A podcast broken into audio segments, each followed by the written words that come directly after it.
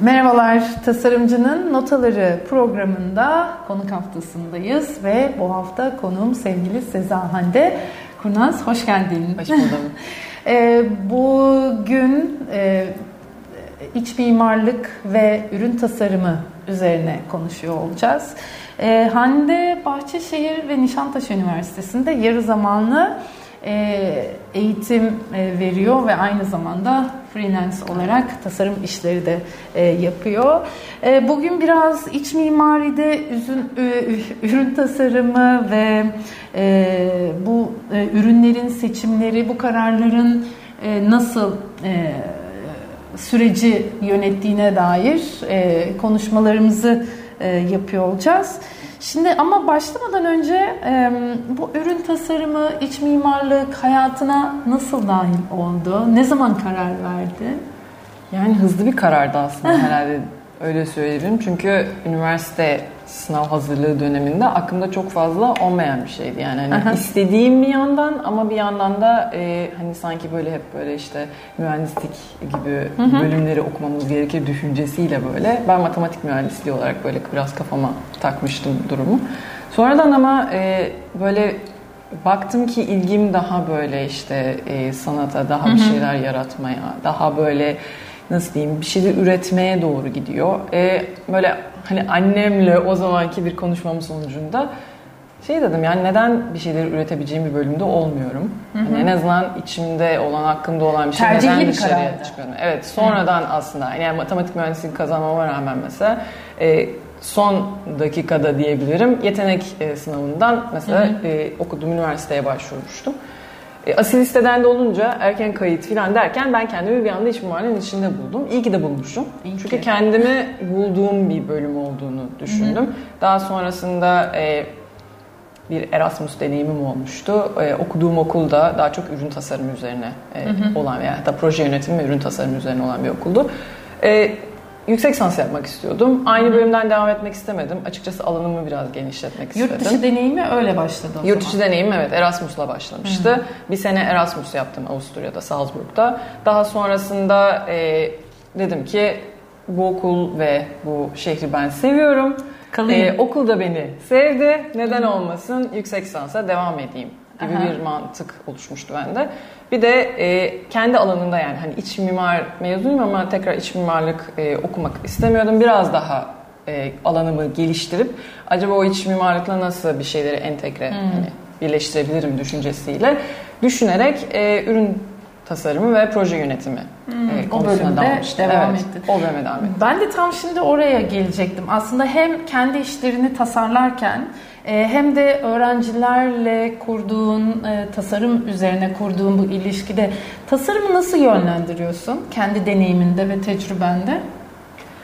Yani e, mesela genelde benim öğrencilerim biraz şikayet ettiği bir konudur. Çok fazla örnek göstermeyi sevmem. Özellikle proje derslerinde. Hmm. Biraz onlardan gelmesini beklerim. Ve onlardan ben geldikten sonra mesela e, o doğrultuda e, onlara yön vererek daha sonrasında hı örnekler göstermeyi mesela tercih ediyorum. Ha, eğer teorik bir ders anlatıyorsam evet hep örnekler üzerinden gidiyorum. Ama eğer proje dersi kapsamında ilerliyorsam önce öğrencinin araştırma yapmasını, işte öğrencinin bir şeyleri karşıma getirmesini ve onda ne gördüğünü görmek istiyorum. Nasıl onu ilerletmek istediğini ya da ondan neden etkilendiğini Hı-hı. görmek istiyorum ki ben ona hani nasıl yön verebileceğimi biraz yönlendirmeden evet aslında evvelden, değil mi? sorularımı da genelde hani böyle işte şunu yap bunu yap gibisinden yönlendirme Hı-hı. olmadan daha çok acaba hani ya da işte şunu yapsaydın hani ne olurdu? Şu şuradan gitseydik ne olurdu? Şu açıdan gitseydik Hı-hı. ne olurdu gibi en azından baş kısımlarında işte projenin şekil alma evresinde biraz daha bu şekilde ilerlemeye çalışıyorum. Çünkü sanki fikir e, çünkü fikir vermeye çok müsait insanlarız. Hepimiz birbirimize Tabii. çok fikir veriyoruz her türlü alanda. Yani şu bardağın şöyle durmasını tutun. Hani siz beğenmiyorsanız diyebilirsiniz ki şöyle dursa daha iyi olur mesela. Mesleki deformasyon. Aynen. Hani mesleki deformasyon da diyebiliriz buna. Hani onun dışında da günlük hayatımızda da çok fazla fikir veriyoruz karşı tarafa. Doğru. Belki gerek bile yokken. Doğru. Ama bunu işte öğrencilerle olan iletişimimde çok fazla yapmamaya çalışıyorum. Daha çok hani acaba sen nasıl bulurdun, Hı-hı. sen nasıl yön verirdin gibi ha, takıldığı noktada ona böyle minik ipuçları vererek işte yön göstererek e, bir şeyleri keşfetmesini sağlamayı tercih ediyorum. Bana biraz e, şöyle gibi geldi. Yani benzer süreçleri de paylaştığımız için e, Nişantaşı Üniversitesi'nde farklı öğrencilerimiz var. Hande'nin de benim de. Artık öğrenciler hani bizim o dönemdeki gibi değil de daha hazıra e, ulaşma evet. eğilimindeler evet. ve dolayısıyla e, bilgiye en kısa şekilde nasıl ulaşabiliriz diye evet. e, sorguluyorlar Tabii. ve dolayısıyla bunun e, bunu bir an evvel almak istiyorlar. Tabii. Şimdi e, bilmedikleri zaman da bununla alakalı e, yönlendirme yapmak e, zor oluyor. En azından hani ben kendi tecrübemde zorlanıyorum. Hı. Sen o zorlandığın alanda o durumu nasıl kurtarıyorsun? Anahtar kelimeler mesela kullanıyorum. Anahtar yani yön gösterebilecek birkaç evet. kelime söylüyorum. Ya da aslında altta mesajı veriyorum da yani çok net söylemiyorum. Aha. Öğrenci orada Anlarsa. eğer kıvrak e, zekalıysa mesela böyle hızlı bir e, sorun çözme kabiliyetine sahipse hemen onu alıyor. Kendine bir şekilde uyarlıyor. Ama tabii ki yoksa mesela haftalarca uğraştığım öğrencilerim de oluyor. Olmuyor mu? Oluyor. Ama onları da e, yani çok kolaya alıştırmamaya çalışarak bir şekilde yön vermeye çalışıyorum e, bir süre sonra zaten bir şekilde malzeme getiriyorlar hmm. senin önüne. Ve o malzemeleri gördükçe okay, bu, bu açıdan yürüyebilir diyorsun. Bir yerden ona yardımcı olmaya çalışıyorsun. Ama direkt olarak fikir vermeyi çok fazla yani ben kendimde çok e, olmasını istemediğim için herhalde. Çünkü Onu biraz e, yaratıcılığı kısıtlıyor. E, yaratıcılığı kısıtladığı için de yani böyle çünkü şuna alışkın bir şekilde büyüyoruz. Yani önümüzde var olan bir şey var, materyal var. Onu görüyoruz, ondan öğreniyoruz, benzerini yapıyoruz. O zaten onu yapabiliyoruz düşüncesinde olduğum için yani zaten ben onlara şu bardağı versem ve bunun e, başka kulplusunu yap desem zaten yapacak. Halbuki ben ona bir yani e, su içmek için benim için bir şey tasarla dediğimde artık o gerisi onun hayal gücüne kalmış olacak. İster kulplu yapar, ister kulpsuz yapar ya da farklı malzemeden yapar ya da çok bambaşka bir şey tasarlar ve benim karşıma gelir ki ben bu açıdan senin mesela su içmeni istiyorum. Aslında biraz deneyim tasarlamasını istediğim için ona yönlendirmeye çalışıyorum. Ha, her öğrenci tabii ki aynı şekilde bunu almıyor ama e, çaba sarf etmeleri o projenin onlar için daha değerli olmasını sağlıyor bence. Ben onu görüyorum Peki biraz. sen e, kendi işlerine, kendi tasarım işlerine döndüğümüz Hı-hı. zaman e, tasarımı nasıl yönetiyorsun? Nasıl yönlendiriyorsun? Nasıl geliştiriyorsun? Çok kolay bir süreç olduğunu söyleyemeyeceğim. Genelde böyle iniş çıkışı çok bol olan, e, kendimi bazen böyle çok bazen ben de aynı soruyu kendime soruyorum. Neden bazen bu işi yapıyorum dediğim bile olduğu zamanlar oluyor. Çünkü hani baktığınız zaman e, bir şeyler üretmeye çalışıyorsun ve şu an günümüzde yani üretilmemiş çok fazla bir şey yok baktığında. Yani Tabii bunu ürün tasarımı tabii, genel, konu bazında evet, konu bazında ürün tasarımı olarak ele alırsam. E, ama şöyle bir şey oluyor. Mesela ben seyahat etmeyi çok seviyorum. Gezmeyi çok seviyorum. Fotoğraf çekmeyi çok seviyorum ve yani günü mesela sabahtan akşama kadar tek başıma sokak sokak gezip her hı hı. dikkatimi çeken anıyı kaydetmeyi seviyorum. Hı hı. Ve bunu da kendimce bir mesela arşiv dosyası gibi hı hı. kaydediyorum aslında biriktiriyorum diyebilirim. Bazen çok sıkıştığım zamanlarda tasarımda böyle hani ilham kaynağım olmadığı zamanlarda ya da bazen gelmiyor gerçekten tıkanıp evet. kalıyorsunuz. İşte o dakikalarda kendi anılarıma bazen başvurduğum oluyor. Hı hı. Ee, bazen işe yaramıyor, bazen yarıyor.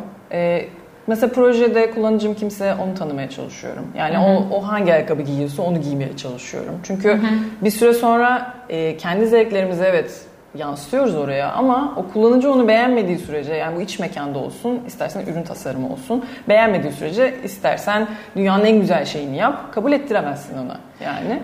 Burada bir şey ilave edeceğim. Ee, bugün e, farklı konularda konuşma fırsatımız da oldu Hande ile. Ben burada empatinin altını çizmek istiyorum. Evet. Aslında e, herhangi bir canlı veya cansız obje olabilir onun kimliğine bürünmeye çalışmak, evet. onun rolünü üstlenmek bir nevi e, nereden baktığını görmeye yakınlaştırıyor. Evet. Öyle değil tabii. mi? Yani yüz göremeyiz ama onun ceketini giymek, tabii. yani bir sandalyenin tabii. ceketini giymek, tabii. işte bir tabii. müşterinin e, baktığı yerden bakmaya tabii. çalışmak. Bunun için tabii, tabii. not almak dediğin tabii. eskiz yapmak gözlem ve yapmak. gözlem yapmak. Bunların hepsi tabii. başvurulan yöntemler diyebilir miyiz? Evet. Mesela öğrencilerime şey diyorum. E, gidip direkt yani problem nedir diye sormayın diyorum. Ya da ne eksiğiniz var diye sormayın diyorum. Gözlemleyin ya önünüzde bayağı Hı-hı. açık bir alan var. Yani gidin gözlemleyin. Çünkü söylemediği böyle Aha. hani buzdağının altında kalan kısmını siz keşfedebilirsiniz. Hani biraz onu yapmaya çalışıyorum diyelim hani e, anlamaya çalışıyorum ne istiyor. Hı hı. Çünkü eninde sonunda kullanan kişi kullanıcı oluyor. Yani bu iç mekanda Doğru. olsun, e, ürün de olsun. Ya yani onun mutlu olması, onun e, tatmin olması çok önemli olduğu için tabii ki kendi tasarım çizgilerinizi konuşturuyorsunuz. Ama bir yerde o kullanıcının e, onun yani ne istediğini, neden onu istediğini ya da neden Hı-hı. o şekilde olması gerektiğini anlayabiliyor olmak gerekiyor. Hı-hı. Çok kolay bir şey değil. Çünkü empati çok zor bir Doğru. şeydir. Bir de aynı zamanda bugün bunu isteyen yarın başka bir şey isteyebiliyor. Eğer problemi net bir şekilde anlayabiliyorsanız onu biraz böyle dengeleyebiliyorsunuz diyelim. Ama çok zor müşterilerle, çok zor e, kullanıcılarla çalıştığımız da oluyor. Bazen biz bile çok zor oluyoruz. Yani Doğru. bugün istediğimizi yarın istemeyebiliyoruz ya da bugün beğendiğimizi yarın isteyemeyebiliyoruz. Tabii.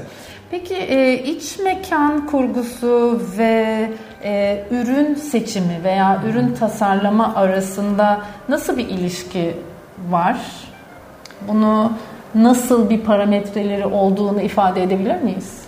Şöyle söyleyebilirim. Herhalde bir iç mekan ya da bir mimari mekan tasarlıyorsak hı hı. sabit belirli alanlar yaratıyoruz ve hı hı. onlar yer değiştirmiyor.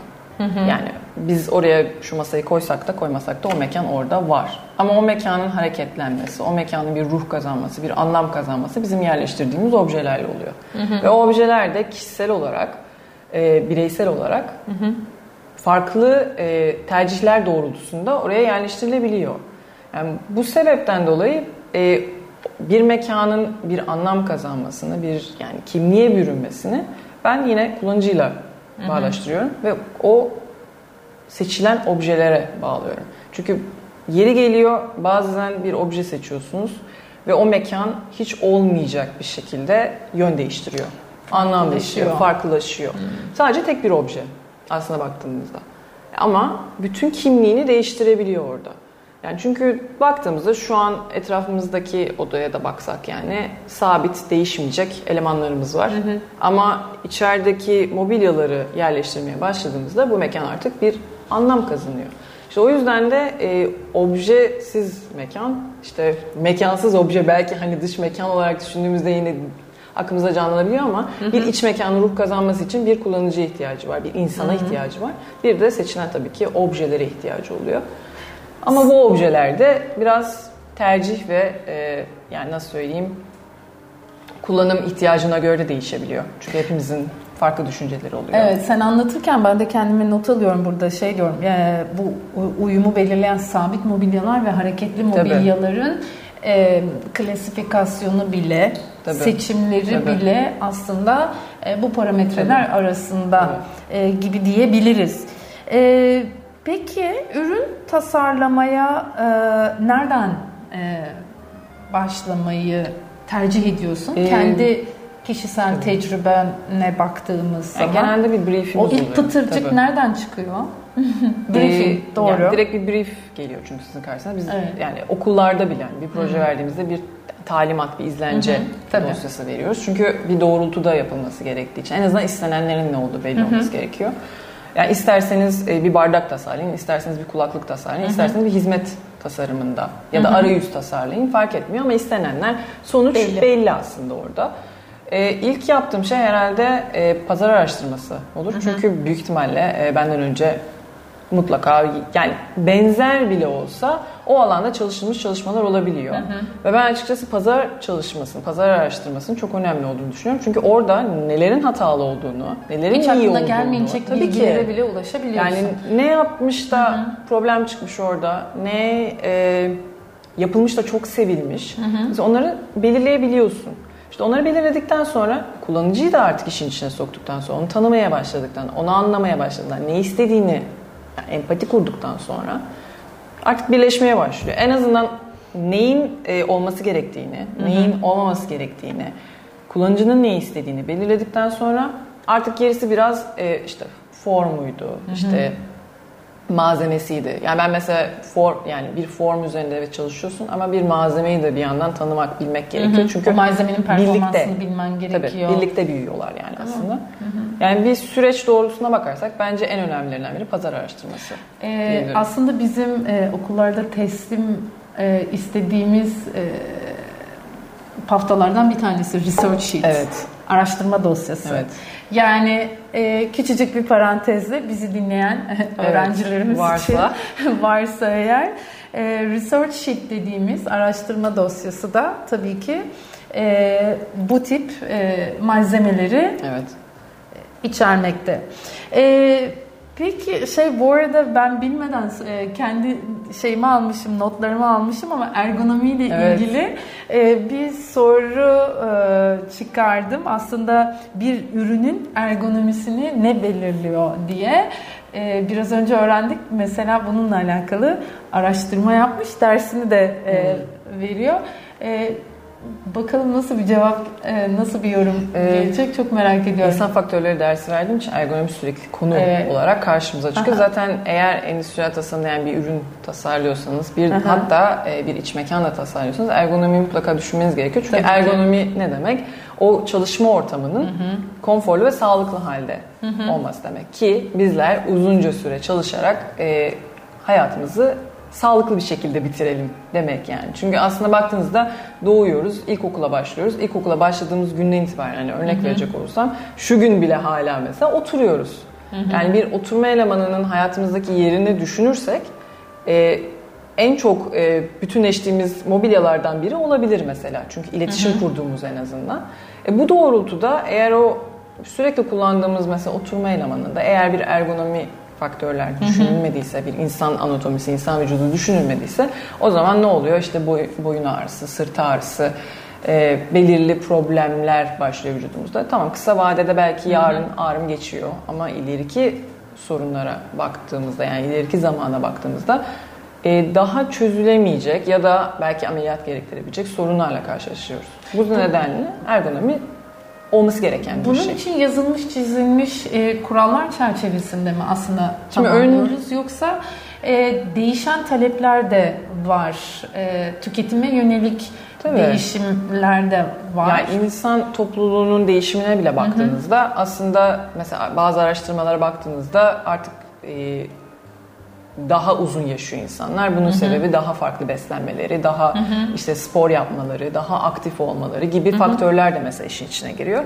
Ama e, en önemli ilk olarak ele aldığımız konu antropometrik ölçüler oluyor mesela. Hı hı. E, çünkü almamız gereken belirli ölçüler doğrultusunda alıyoruz bu kavramları. Hı hı. Daha doğrusu daha sonrasında da işte bir ürünü nasıl konforlu ve kullanışlı hale getirebilirim ki kullanıcı şikayet etmeden uzunca bir süre diyelim bir ofis ortamında çalışıyor. O ofis ortamında çalışmasını daha verimli hale getirsin. Hani aslında ben sandalyeye uyum sağlamıyorum Hı-hı. Sandalye benim vücuduma aslında biraz uyum sağlamaya Hı-hı. başlıyor bir süre sonra. İşte o antropometrik ölçülerin doğru alınması, doğru yüzdelik dilimlerin hesaba katılması bir nevi başlangıç aşamasında doğru bir çalışmaya yöneldiğinizi gösteriyor. Zaten yanlış ölçü aldığınızda ilk hani mesela iç mimar projelerinde de çok oluyor. Buradan kim geçecek diyoruz mesela. hani bunu çok soruyoruz çünkü bu e, sandalyede nasıl bu sandalyede nasıl Ne kadar kısa yani kim ya ulaşacak oraya? Yani bunları çok söylüyoruz çünkü birinci sınıfta özellikle iki, ya da ikinci sınıfta bazen karşılaştığımız şeyler oluyor bunlar. Hani evet, o, o atlanan haklısın. şeyler Hı-hı. oluyor. Ama ergonomi konusuna özellikle vurguya girecek olursak işte insan bir ürünü kullanıyorsa ya da bir mekanın içinde var oluyorsa ve o mekanı kullanacaksa yani daha e, stressiz, daha konforlu, e, daha nasıl diyeyim vücudunun daha rahat hareket edebileceği, adapte olabileceği ve e, daha kullanışlı olan mekanların yaratılması tabii ki önemli oluyor. Tabii sen şimdi anlatınca direkt aklımda Le Corbusier'in Le Modulaire evet. imajı şöyle el kaldıran insan figürüyle. O mesela hareketli e, duruşları gösteriyor. Duruşları gösteriyor. Çünkü duruş ve... dediğimiz şu değil.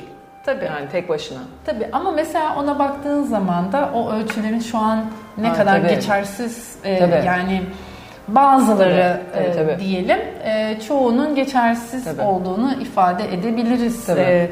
Başlangıç aşaması diyelim. Hani bir yerden çünkü hikayeye de baktığımızda Da Vinci'den başlayan bir hikayeyle oraya kadar geliyor. Ondan Hı-hı. sonra daha böyle Henry Dreyfus'un kitabı işte onun e, antropometrik, Joan Josephine var mesela. Hı hı. İşte kadın ve erkek artık ölçülerini. Zaten ondan öncesine bakarsan sadece erkek ölçülerini görüyoruz genel olarak. Ama daha sonradan kadın erkek ölçüleri hı hı. işin içine daha net detaylar gibi. Her yaşın başka bir ölçüsü olduğunu. E, çocuklar işte, için tabii, sandalyeler bile daha yeni tabii. yeni e, tasarlanmış tabii. ve üretilmeye yani, başlanmış durumda. Bir bebek kitabı tasarladığınızda düşünsenize benim ellerime ve benim gücüme göre tasarlanıyor. Hangi bebek onu kaldırabilir ve kullanabilir mesela? mesela. Mecburen o ölçüleri ele almanız gerekiyor. Buradan direkt mükemmelliyetçiliğe geleceğim.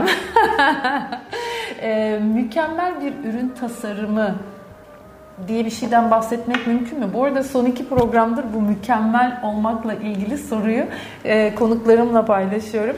E, geçen konuğum plastik cerrahtı.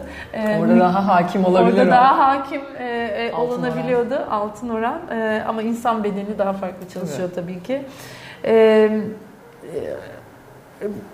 bu programın güzelliği de o zaten. Yani farklı kulvarlar kulvarlarda e, mükemmelliyet kavramı nasıl ele alınabiliyor? Her alanda nasıl e, değişiyor? E, onu görmek ve gözlemlemek. Bir ürün tasarımında mükemmel dediğimiz e, konuya nasıl ulaşırız? Öyle bir konu şeyi, kavram var mı?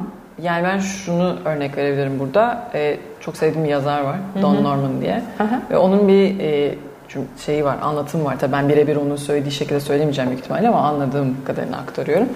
Aklımda kalan en azından. Diyor ki e, mükemmel tasarım yani iyi bir tasarım fark Aha. edilmeyen tasarımdır diyor. Çünkü o kadar hmm. iyi tasarlanmıştır ki hayatın içinde çok güzel bir şekilde entegre olmuştur diyor. Aha. Yani ne vücut olarak ne zihin olarak onun varlığını çok düşünerek kullanmazsınız diyor. Çünkü Aha. çok uyumlu bir şekilde hayatın içinde akışa uyar diyor. Kötü tasarımda çığlık atar diyor. Ben buradayım her şeyiyle. İşte diyelim bardağın kulbu tutamıyorum. Hı hı. Hani yani örnek olarak söylüyorum bunu. Yani ben buradayım diye bağırır diyor kötü tasarım. Eğer iyi bir tasarım yapmak istiyorsanız işte hani birazcık hayatın içinde giren hı hı. yani çünkü neyi örnek alıyoruz? Kolay kullanılabilen. Bu mekan da olabilir, ürün de olabilir. Hı hı. Kolay kullanılabilen, hafızada kalan. Çünkü bir kez kullandım Aradan 5 ay geçti. Tekrar kullanmak istedim. Tekrardan bir kitapçıya ihtiyacım olmamalı benim bir şey Hı-hı. kullanırken. Hafızamda kalmalı. Bazı şeyler bana e, referans olarak tekrardan geri gelebilmeli. Hı-hı. Ya da e, işte ne kadar hızlı kullanıyoruz. Ben onu ne kadar mutlu kullanıyorum. Hata toleransın ne kadar. Ben ne kadar e, sağlıklı bir şekilde onu kullanabiliyorum. Yani ne kadar ergonomik bir ürün mesela. Hı hı. Bunları düşündüğünüz zaman zaten aslında farkında olmadan o hayatın içine uygun bir şekilde girmiş oluyor o ürün. Daha sonrası görsel zevkler tabii ki ilgimizi çeken zevkler oluyor ama bir şey çok rahat ve iyi kullanılıyorsa aslında evet belki de mükemmelliğe biraz ulaşmış oluyor. Ama hı hı. yine kullanıcılar çok farklı olacağı için Yine arada tabii ki onu kullanamayan biri de çıkabiliyor. Ya, evet artı yani. mükemmellik kavramı kişiden kişiye tabii, değiştiği tabii. için yüzde yüze e, ulaşmak da çok zor çok zor bir şey. Yani. yani kullanıcı memnuniyetinden de geçiyor e, o konu. E, burada bu arada şey deprem konusuna geleceğim. Tezinde e, deprem farkındalığına hmm. değinmişsin ve orada böyle bir kutu oyun hmm. tasarımı var. Çok merak ettim. Çok zorlayıcı bir, şey bir süreçti. Bu? Ee, yani bu tezin her türlüsü bence yazmak ve araştırmak Öyle. üzerine e, yoğun bir zaman geçirdiğin için her halükarda zor bir süreç. Şey, bir de yeni bir şey ortaya çıkarmaya tabii, çalışıyorsun. Yeni yani okulumun e, özellikle istediği. Gene metodoloji kuruyor musun? Tabii. E, onu bilmiyorum ama. Yani şöyle bir şey zaten okuldan mezun olabilmeniz için bayağı 250-300 sayfa yakın bir tez yazıp bir de ürün tasarlamanız gerekiyordu. Ee, bayağı uzun ve e, böyle zor bir süreçti. Benim seçtiğim konu da kolay değildi. Çünkü evet, yani hepimizin yaşadığı ve zorluklarını gördüğü bir konu. Hı hı. Ama e, o dönem benim referans kaynağım Marmara depremiydi. 99 hı. depremini incelemiştim ben. Çünkü elimdeki en büyük kaynaklardan biri oydu. Hı hı. Görüşebildiğim hani depremzedeler de vardı. Hı hı. İşte orada edindiğim bilgiler doğrultusunda aslında ben yola çok başka bir hipotezle çıkmıştım. Hı hı. E, kafamda başka bir şey vardı. Kesinlikle bu işleyecek gibi e, yani bu olmalı bakış açısıyla çıkmıştım. Sonradan aslında onun değil de bilginin eğitimin biraz daha önemli olduğu e, konusunu öğrendim. Daha sonra onun üzerine ilerlemeye çalıştım ve işte bir e, board game, bir kutu oyunu tasarlamıştım. İşte orada da biraz e, çocuklar üzerinden aileyi de eğitmeye çalışıyorum gibi diyebilirim. İlginç. Evet ilginç. Konu. Ee, yani zorlayıcı bir konuydu ama hayata geçebilmesi için çok fazla daha test yapılması gerekiyordu tabii ki. Hı hı. Ee, onun için de e, daha farklı alanlarda denemem gerekiyordu oyunu. Birazcık yüksek sans tezim olarak kaldı diyebilirim. Halbuki peki, çok keyifli Peki bu şeye dönüşebilir mi? Yani şuna e, deprem bölgesi olan şehirler ve olmayan şehirlerdeki ürün tasarımını e, etkileyen bir parametreler gibi e, başka bir şekilde çalışıp değerlendirilip başka bir bilgi yani olabilir tabii bir parçası olabilir çünkü özellikle şimdi dep yani deprem bölgesi olmayan bölgelerde e, yani depremin hepimiz gördük ki hı hı. sonrası kısmı çok daha felaketi getiren tabii. bir kısım oldu. Çünkü evet bir e, büyük bir doğal afet yaşandı ve hiç kimse buna hazırlıklı olmadığı için hı hı. evet bilgi bir eksiklikti. Ama o bilgiden sonra kalan bize kalan kısımda e, birçok ihtiyacın nasıl zor karşılandığını hatta bazen karşılanamadığını Hı-hı. gördük. İşte barınmadan tutun, e, temiz su, ilaç, ihtiyaçların karşılanması ve tedarik edilmesi, Aynen öyle. bütün o ulaşım, tabii. iletişim hepsi apayrı konular tabii. tabii işte ki. Bu konulara girdiğimiz zaman e, ürün tasarımcılarının aslında birçok şeyi geliştirebileceği, fikirler üretebileceği alanlar var. Çünkü baktığınız zaman özellikle e, yani deprem sonrası için bence deprem hı hı. öncesi ve deprem anı evet çok önemli incelenmesi gereken konular ama deprem sonrası artı bir felaketi meydana getiriyor. Hı hı. İşte deprem sonrası için özellikle çok fazla bölge hazır yani o deprem olabilecek olan şehirler için hazır belirli çalışmalar yapılabilir. Hı hı. Ee, inanıyorum ki, umuyorum ki e, bu deprem bize ders olmuştur diyorum. Yani en azından bazı çalışmalar konusunda birazcık harekete geçilmiştir diye umut ediyorum. Evet, hep Çünkü beraber. her seferinde e, keşke şu olsaydı, keşke bu olsaydı demek biraz insanı üzüyor. Yani... Evet, bu arada programın sonuna Hı. gelmiş bulunuyoruz. Hızlı geçti. Ee, e, evet, e, e, ama kapatmadan evvel e, bir soruyla e, tamamlamak istiyorum programı. Tasarım sence nedir? Sanki biraz önce bunun bir cevabını Dediğim verdik gibi, ama. E, tasarım bence sadece bir şey hani güzel gözüksün diye tasarlamak değil de birazcık e, problem çözmek gibi hı hı. oluyor. Yani nerede gerçekten ihtiyacı olan bir çalışma varsa ona yönelmek aslında hı hı. birazcık tasarımsal olarak daha bence önemli bir hı hı. E, faktör haline geliyor diyeyim. Genelde öğrencilerime de söylediğim şu an yaptığınız çözüm e, geleceğin problemi olmasın mesela diyorum. Değil mi? Çünkü yani zaten çok fazla atığın olduğu bir ülkede yani dünyada yaşıyoruz yani diyebilirim. O yüzden daha fazla atık yaratmadan ne kadar çözüm üretebiliriz bakış açısıyla bir şeyleri yaratmaya çalışıyorum ya da öğretmeye çalışıyorum diyebilirim. Evet programı e, gene e, Hanne'nin seçtiği bir şarkıyla tamamlayacağız, kapatacağız. Hı hı. Ee, sen sunmak ister misin yoksa ben mi sunayım? Bunu bırakabilirim istersen. Ben dinlemekten Peki. keyif alıyorum en azından şarkıyı. Ee, Michael e, Kivanuka'dan gelecek e, Cold Little Heart, Heart. parçasıyla. Ee, önümüzdeki hafta playlist haftasıyla karşınızda olacağım. Hoşçakalın, sevgiyle kalın. Hoşçakalın.